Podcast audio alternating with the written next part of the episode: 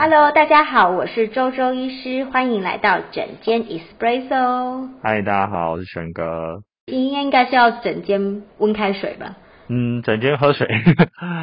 诶如果只喝那个 Espresso 这么小杯的水，这样不知道够不够？你如果是小老鼠的话，应该够。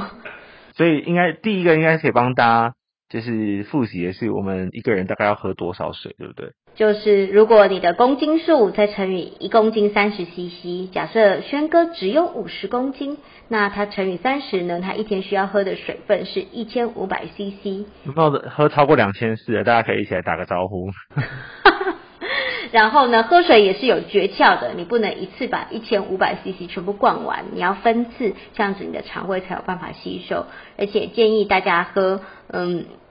是跟自己的体温相近，或是稍微略高一点的水，这样子你会比较好吸收，不会一下子在卡在肚子里面胀气难以消化。我觉得喝水好像也是一个挺麻烦的过程，又要选温度，又要选量，所以喝水真的是一个很需要注意，就是不是只是说，哎，我今天口渴就喝水，而是你要真的去在意你喝的水的量啊，然后水的温度。就是下意识的话，就是把这些喝水的事情当成你人生生命中非常重要的事情，把它当成是一个，因为大部分我们会很在意我们今天吃了什么，可是却没有很在意的我今天到底喝了多少水。那其实身体组成最多的比例应该是水吧？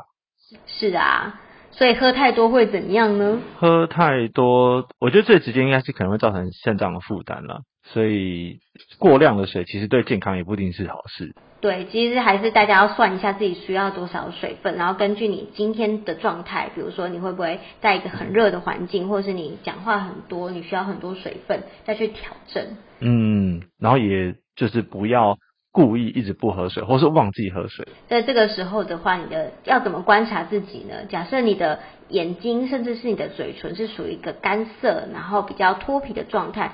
或是舌头伸出来，这上面没有什么水分的光泽，或是你的舌苔已经开始裂了，这个时候呢，就要注意啊，你的黏膜已经缺水了，赶紧灌溉它，不要变成干枯的玫瑰花哟。嗯，要注重一下自己身体水分之有没有充足。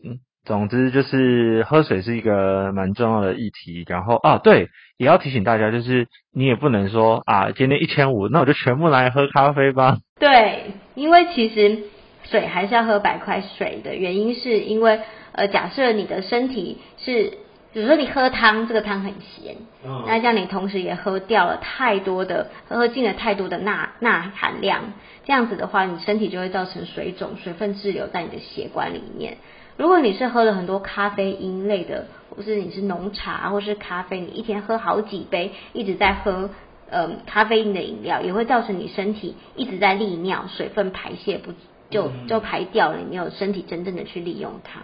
所以最建议的还是常温，然后白色状态，干干净净的水。对，而且要分次喝，让身体可以好好的吸收。哦。然后再来就是呃，身体的水的循环其实有分成快循环跟慢循环，就是有些人会利用这个。喝水、尿尿、喝水、发汗这段时间，这个循环去排水身体的热，这样子的人其实需要是比较多的水分。嗯、可是有些人他其实身体没有这么多的热，嗯、所以他需要的水分就没有这么的多。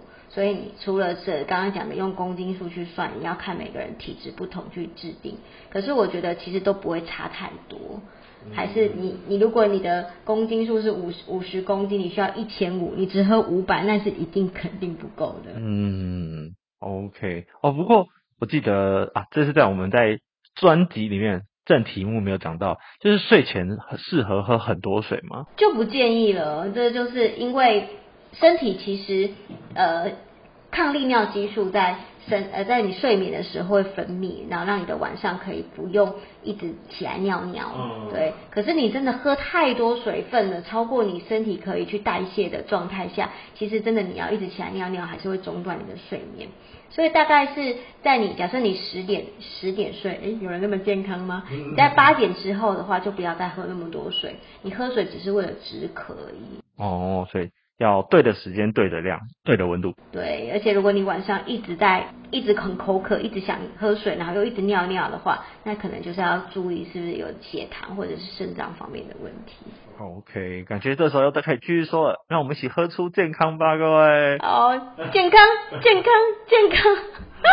好，整件 Espresso，大家下次见。大家拜拜。